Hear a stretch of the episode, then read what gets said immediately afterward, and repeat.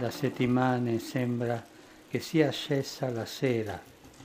Fitte tenebre si sono addensate sulle nostre piazze, strade e città. Гъста мъгла се е наслоила над нашите улици, площади и градове.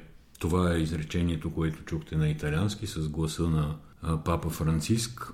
Едно от най-медиатизираните събития през седмицата, може би най-медиатизираното събитие, отразено абсолютно в цял свят, придружено с фантастични снимки от празния площад Свети Петър. Речта на, или молитвата Урбия Торби на папата, много впечатляваща реч, абсолютно в негов стил. Много силно е случая и това, че той има само един бял дроб, не знам дали знаеш, и всъщност за него коронавируса е страшно опасен. От една страна е във възрастовата група на тези, които са най-рискови, от друга той е и всъщност болен. И затова неговото излизане е факта, че той продължава да намира начин да общува с вярващите, да го прави това публично. Той е записал речта, се е предавал освен по телевизиите, през Facebook Live, през YouTube, всички възможни канали.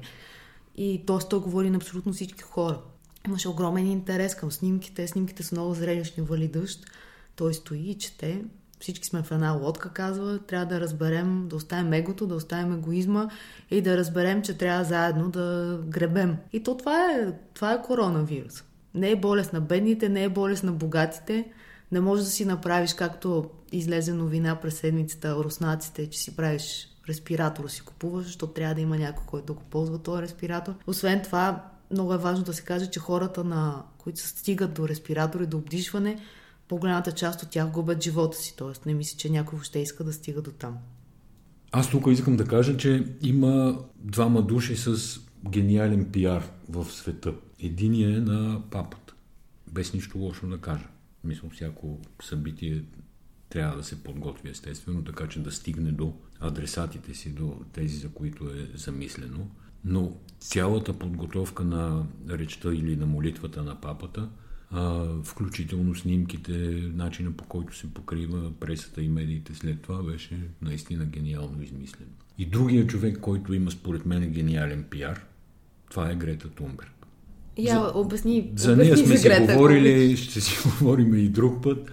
Обаче тя намери в начин в тая навалица, т.е. нейните пиари намериха начин в тая навалица, в а, този поток от мрачни новини, в тая а, такава паяжина от неизвестност, в която тънем всички целия свят и политически лидери и обикновени хора, в която за климата изобщо не става дума и няма как да стане, защото някакси ситуацията, други, други неща в ситуацията са от много по-първостепенна спешност и важност. Тя намери начин да влезе в новините. Какво каза? Може би съм прекарала коронавирус. Според мен това е такъв опит за абсолютно нелеп пиар и въобще не мога да става дума за съпоставяне между двата случая в един я. Не, не, аз го разглеждам само от гледна точка на успех на пиара. В Инстаграм по този пост има над милиони и 200 хиляди лайка. От тая гледна точка, иначе съм опазил ме Господ да сравнявам папата с Грета Тунберг. Не, става дума, че в единия случай ти имаш едно послание, което е отправено към огромни маси и всеки човек има някакси роля, нали? Той е част от лодката, това казва папата. В другия случай имаш личното стори на Грета Тунберг, може би е болна, може би е не няма, тя в лодката ли е Грета? Съдържанието е глупаво, но пиар акцията е добра. Съдържанието е глупаво и по една друга причина. Сега може и да била прекарала. Ами той има тия, част от тия бързи тестове, които българските журналисти питат сутрин, обед, вечер, след обед и сигурно ги и сънуват защо така са им влезли в главите. Един от тия бързи тестове всъщност много бързо за 10 минути доказва дали е преболедувала коронавирус или не. Тоест аз може би евентуално съм, понеже нали, на мисия в Централна Европа. И представяш си, ако не е преболедувала ти да новината. Да, толкова, толкова беше нелепо. Това, което най-ме радва, нали, каза, че съм много негативна, сега ще съм малко по-позитивна, това, което най-ме радва в цялата ситуация, в която сме, че ин... безсмислието на Инстаграм, визирам там милиони колко лайка, казваш, абсолютно е излязло на бял свят. Защото тя мрежа базирана само на лайкове и на фалшиви ситуации, фалшиви снимки, фалшив начин на живот, фалшиво аз. Това е за голяма част от а, инфуенсърите Инстаграм. В момента страда Ама страда, страшно силно страда. Нали си даваш сметка как изглежда Инстаграм в момента. Преди една година ядох пица или какво има през прозореца ми. Нямам ги тия деца яли пица преди една година и си я пускат пак или да кажем са много малка част от фиида. Но съм съгласен с теб за това, че фалшът или това, Балоните, че, може би да ги Това, че фалша става явен и ясен, ще промени и начина на комуникация в Инстаграм. Няколко неща, които на мене ми липсват в това, което генерално Тавчийски излиза и казват. Те ги казват някакси, днеска еди колко си, еди колко си са в тежко положение, починали и ден подобни. Липсва ми картината, възрастовата картина и на все още са много малко бройките и това позволява да може да се докладва все пак с някакви подробности. Има хора... Но пък не позволява да се направи някаква статистическа преценка адекватна пак поради малкия брой. Забелязвам, че доста хора си правят а, Excel таблици, не говоря за случайни хора, сигурно и те правят, но хора, които се занимават с някакъв тип наблюдение на обществото, изследване и работят в а, различни сфери от време на време те постват във Фейсбук таблици, които правят и те също се оплакват, че липсват някои данни, за да може да, да, да бъде картината пълна. И в един момент, когато числата станат големи, защото нали, е ясно, че ето най-лошото предстоите първа, тогава вече стане много по-трудно да се казва географски ясно, но там нататък възрастовата възрастовите групи, в които са болните, съпътстващите заболявания. Давам пример с този случай в Банско. Сега единия щаб, който е на Банско, казва, той няма коронавирус. Мотавчийски казва, има двойна бронхоплевмония, има съпътстващо сърдечно заболяване и все пак има един положителен тест за COVID. И има много случаи, които те просто няма да бъдат изследвани до край да се потвърждава, защото ако всички симптоми отговарят на COVID и то човека е починал, то някакъв смисъл става излишно вече. Според мен липсват две числа, които ако щаба започне да казва заедно с броя на нали, новооткритите заразени и не дай си Боже починалите и каква е възрастта на заболелите и на починалите. Съгласна съм с теб. Тогава картината ще стане много по-ясна, а те тези данни ги имат и според мен няма никакъв проблем да почнат да ги казват, освен ако по някаква специална причина не желаят да А най-добре е да започнат и да ги питат за тези неща, защото това са нормалните въпроси е, на пресконференция. Кой, кой ще пита за бързите тестове сега и за Европейския съюз, който е загубил солидарност? 400 медии 400 рекламни агенции, медия, шопове и брандове в Америка миналата се тази да, седмицата, която измина, са питани в специално проучване какво ще се случи с а, рекламата и рекламните бюджети. Нека позная. Не знам дали ще познаеш размера. Значи 74% от тях казват, че ефектите върху рекламата от пандемията от коронавирус ще бъдат по-лоши, отколкото ефектите, които имаше върху рекламния пазар, кризата, финансовата криза от 2008 година. Смисъл реклами няма да има. 25% от а, тези, които са отговорили, значи една четвърт, казват, че те или техните клиенти са спрели абсолютно всякаква рекламна активност до края на второто три месече 2020 година. Разбирай, аз не знам дали ти като четеш тези числа, април, май, юни, хората си представят месеца. какво означава това нещо, защото когато се каже реклама, по веригата не са само рекламодатели, марки, които искат нещо да комуникират с публиката и медии, било то Фейсбук, дали било, било то класически медии или някакви платформи други, а, а има и много други хора, междинно звено. Това са рекламните агенции, креатив агенциите, т.е. говорим за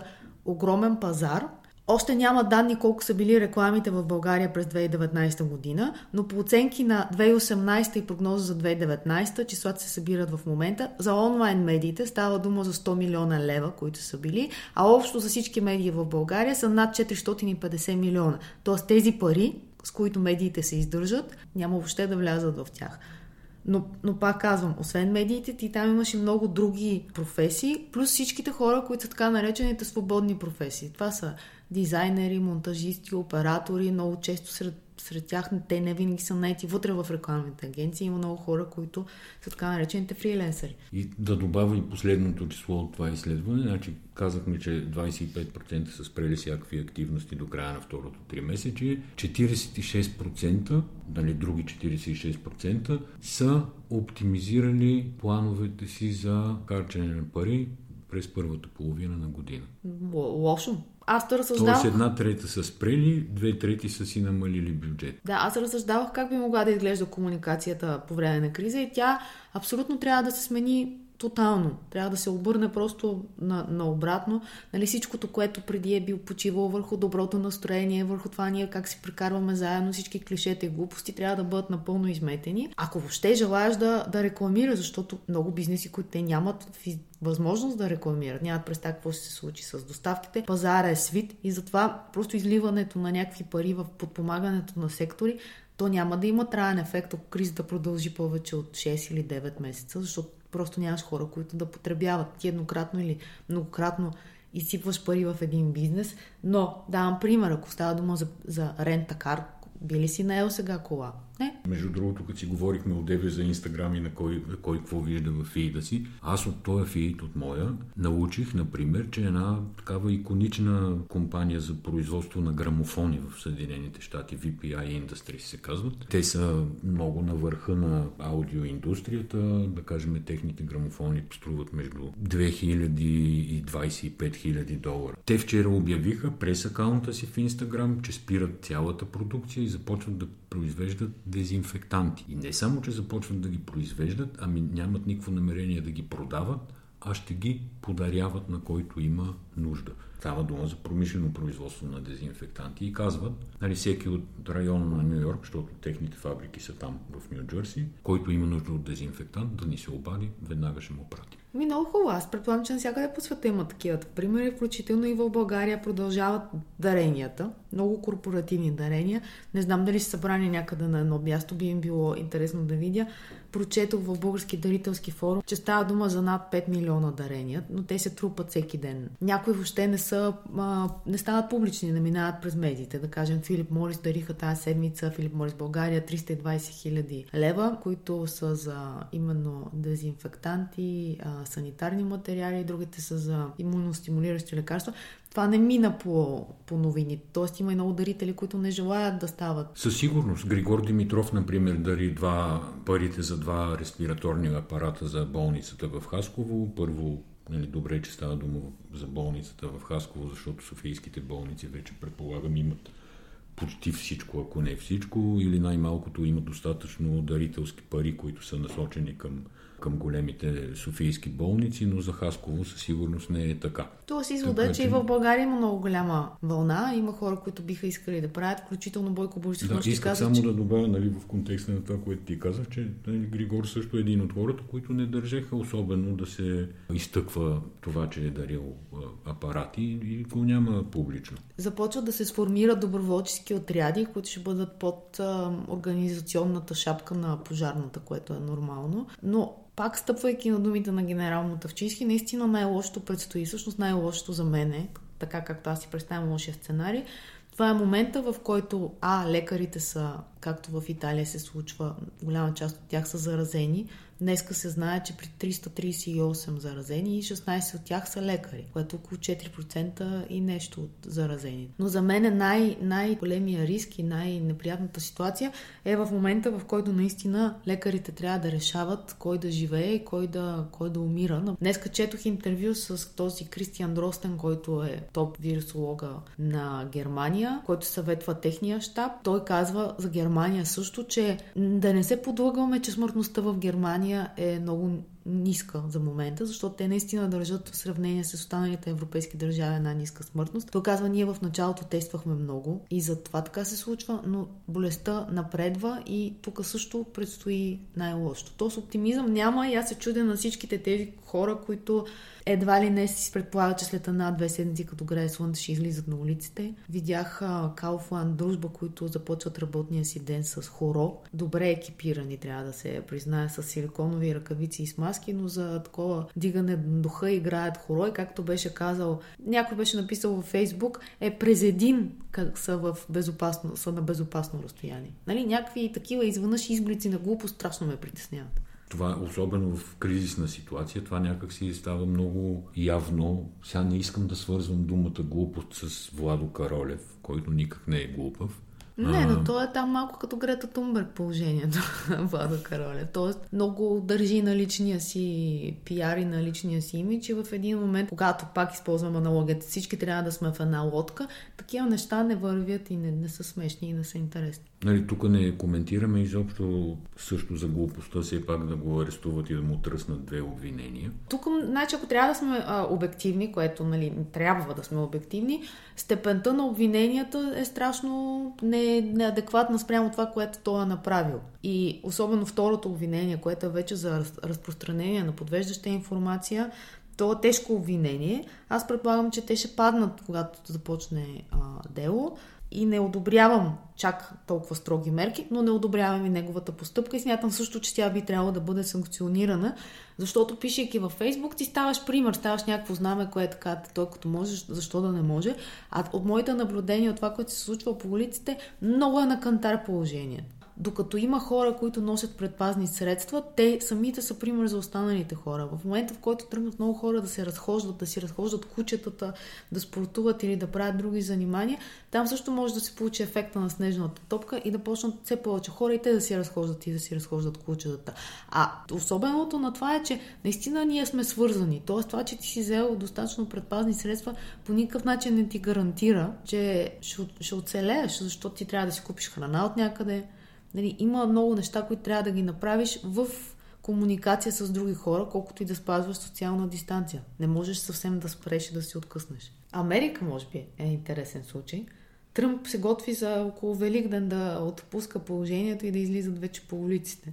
Много беше и той някакси, както и Борис Джонсън, много се объркаха с това, което се случва. Еми бяха прекалено оптимистични, прекалено големи капиталисти, нали, тая култура на Великобритания и на Съединените щати някак си позволява това човек да, това да мисли, че бизнесът е по-важен отколкото живота. Това са тези държави, които са заобиколени от морете, океани. Те под край време исторически си мислят, че те не са, не са толкова свързани и могат да правят неща, които останалите не могат да си позволят. Това някакси в тяхната философия залегнало, но в Америка не мисля, че могат да си позволят след три седмици да отварят. Те са много далече изобщо от това да кризата да е започнала при тях, за съжаление. Нали? Чак сега се разбира какво става в Нью Йорк, какво е положението. Чак сега, нали, горе-долу тая седмица вече започнаха да затварят повсеместно а, всичко и хората някак си успяха в Нью Йорк, говоря хората, да осъзнаят, че има наистина проблеми и да започнат да спазват там. А и както си говорихме през седмицата с тебе, мерки а, за Америка здравеопазването там е, трябва да се каже, че то е много специфично и че всъщност вир, вируса, който е в момента е болест на масите, болест на включително на бедните са вирусите а, болести, докато цялата американска система, тя е, нали, почивайки на здравните застраховки и на някаква строга, строго разделение между богати и бедни, тя е ориентирана към съвсем друг тип болести. И в момента тя трябва, изведнъж това здравеопазване трябва да стане масово здравеопазване. Това става дума, че те нямат толкова реанимационни легла, както, например, Германия. Първото нещо, което каза е увеличаваме реанимационните легла. Това го коментирахме. И въпреки това, днеска Дростен каза, те няма да ни стигнат. Та за Америка, не знам, не съм, не съм оптимист. Голяма част от инвестициите на Тръмп са в туристически бизнес, между другото. Да, и той предполагам гледа минусите. В, да, със сигурност в личен план гледа страшно много минуси и не му е приятно медицинската част започва да се изяснява. Целият свят започва да се оглежда как да живее, ако тази епидемия всъщност продължи. Да, аз не мисля, че някой има отговор на въпрос как да живее. Първо има съмнения жестоки, че това, което декларира Китай в момента, че вече са се излекували и че там няма проблем, появяват страшно много съмнения дали това е така. И всъщност държавите, които се дават за пример, като вече справили се и към които гледат целия свят, това не са демократични общества, къде ти можеш да провериш информацията. Това са така е, контролирани е, общества и там информацията е най-контролираното нещо. Тоест, как, как бихме живяли, ако това продължи 3 месеца, 6 месеца, 9 месеца, със сигурност се мисли на някакви нива, но, но това е и другото, това не е да кажем, а, природен катаклизъм, който ти виждаш щетите, оценяваш ги и правиш екшен план. Това е нещо, което ти не знаеш кога ще свърши и не знаеш как да пренастроиш живота реално. Моето разбиране и моето усещане е, че света може да издържи заключен по този начин още максимум месец. И след това а, всеки ще тръгне да се оправя сам. Да, има момент, в който рестрикциите няма да могат да, да издържат. Защото хората ще искат да ходят на работа, ще искат да изкарват пари, бизнесите ще искат да работят и не виждам това как би могло да се спре. Говоря наистина в, Еми, за съжаление, в световен начин на това да се спре не е абсолютно добре за демокрацията и това е чрез единствения отговор, който държава може да даде, това е чрез налагане на военно Ама положение. Какъв на... е смисъл от на военно- това? Какъв е смисъл от това, ако хората а, не могат да работят, да изкарват пари, да живеят и да потребяват? Как- Какъв е смисъл Ами, да то- ги затвориш по смисъл- къщите на сила? Реално смисъла на държавата е това, че тя, трябва, че тя може и в моменти трябва да прилага контролирана сила. И ако хората са заплаха за самите себе си, те държавите нямат много какво да направят. Да кажем това, което в момента се случва в Лондон с тези приложения, които се пускат да се самоследиш, да се саморегистрираш къде си, какво е състоянието ти, то също не е най-демократичното нещо. Всички да сме в една мрежа, да подаваме данни къде се Не, не, намираме. аз не говоря за демокрация. Въпросът е какъв е смисъла от едни рестрикции, ако в края на краищата те, да, сигурно ти запазват живота, но ти отнемат всичко останало. Да, но това, че За, защото до там стига. Ако бизнеса реши да м, функционира, то бизнеса не е сам по себе си. Ти от другата страна трябва да имаш потребление. Е, това говоря да. Но- И, и в този смисъл, Можеш ли нали, изкуствено да го създадеш? тоталната рестрикция на никого няма да свърши работа. Да, ма ти представяш ли ситуация, в която болниците са препълнени с пациенти и бизнеса и хората казват, ами не, ние излизаме. Ами, представям си, да. Представям а, си. аз мятам, че до там ще стигне в един момент, ако не се овладее, пак ти казвам, в рамките на месец, месец и половина. Айде да кажем, че супер предела на хората, който те си поставили в главите, е нещо като средата, втората половина на май. Добре, това би Никой означавало няма да- ние доброволно да кажем, че не няма да държим смъртността в 3%, ами ние ще дигнем до 12%, да кажем. Това, това, това би означавало. Не, аз мятам, че ще се стигне наистина до етап, ако не се контролира този процес, разбира се, ще се стигне до етапа, в който всеки ще тръгне да се оправя сам. И ще се оправя сам, както намери за добре. Да, ма ти не можеш да се оправиш сам извън здравната система. В един момент Не, не да се оправиш сам. Ти като не можеш да си платиш сметките за ток, какво трябва да направиш? Ми трябва нещо да направиш. Има една теория за момента, нали, план и стратегия, която се лансира от собственика на Фикосота, Красен Кюркчиев. Нали? Той казва, така или иначе бизнеса трябва да работи, за да произвежда принадена стойност, нали, тя да е от полза за цялото общество. От друга страна имаш кризата, пандемията. И той предлага физически да се отделят две групи. Рисковата група, която за сега смятаме за рискова, нали, от 65 години нагоре, и активната група, която са всички под 65 години, здрави, нали, в а, нормално физическо състояние, които трябва да могат да работят. И идеята е, че отделяйки физически а, защитената група, той така ги нарича тези над 65 години, шанса да им се запазят животите е голям, Същевременно шансът другата група, активната група да произвежда блага, тя дори да се заразява, нали, при тях болестта не протича толкова тежко. И това е някакъв начин, по който да може да се регулира процеса, който според мен така или иначе, до който така или иначе ще се стигне. Нещо подобно гласи германската теория, само че тя включва и още една рискова група. Това са децата, които трябва да бъдат отделени, поради факта, че и възрастните, и децата са, са рискови. Децата са рискови, защото контактуват с, без да се съобразяват с останалите. И, но това е пътя за пускане вече, за излизане, как хората, след като мине вече платото, да почнат да излизат в един момент. И там се казва, че да, трябва да бъдат отделени възрастните хора, включително през такива времеви коридори, както тук в България се направи да пазаруват сутрин между 8.30 и 10, а децата не могат да тръгнат на училище по стария начин, по който са ходили на училище. И там трябва да се направи коридори, по които да вървят единия клас, коридор, по който да върви другия клас, да се събират на много малки групи, да няма физическо възпитание, да няма барча в училището, да няма концертна зала в, в училището. Тоест, според мен това разделение е наистина някакво решение, но то е един следващ етап, за това как излизаме. И тук ние имаме предимството, че все пак сме малка държава и живеем на, всъщност на някакви групи, които много лесно могат да се отделят. Защото... И другото предимство е, че в България има страшно много хора с собствени имоти и собствени жилища на фона на останалите европейски държави, където хората живеят под найем. И това би било напълно немислимо, нали, да им кажеш, не ми сега за 1000 евро едно жилище или държавата ти го наеме, в което да отида баба ти. Фактическото изпълнение на тази стратегия нали, може да има много варианти, разбира се, и да, да се трябва във всички случаи да се обмисли така, че да стане осъществимо в а, максимално голям размер, но никой не си прави иллюзии, че това е 100% осъществимо. Истината е, че 20-30% от това разделяне на две групи да се осъществи фактически ще е огромен успех и ще облегчи много цялата ситуация. Интересна тема, която така малко минава в страни, това е Русия, как се справя Русия с COVID. Там също имаше метаморфози в поведението. Нали, първо те казаха, ние нямаме болни, ние лекуваме болни, това бяха сигналите от тях. Така ли, че бройката е много малка и на заразените става дума за територията, която е Русия и за жертвите на, на COVID. Там мисля, че процента, който мери заболелите на фона на населението е нещо като 0,05 процента са случаите, но по-интересно е, че през януари те имат 37% повече бронхотлевмонии, което какво означава?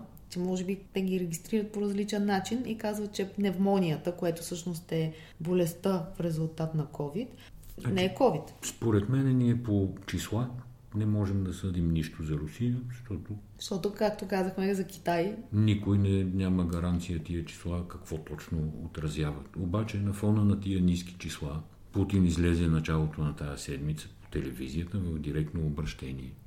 Пусна цялата, цялата държава реално няма да работи една седмица. Отложи референдума, което е друга тема.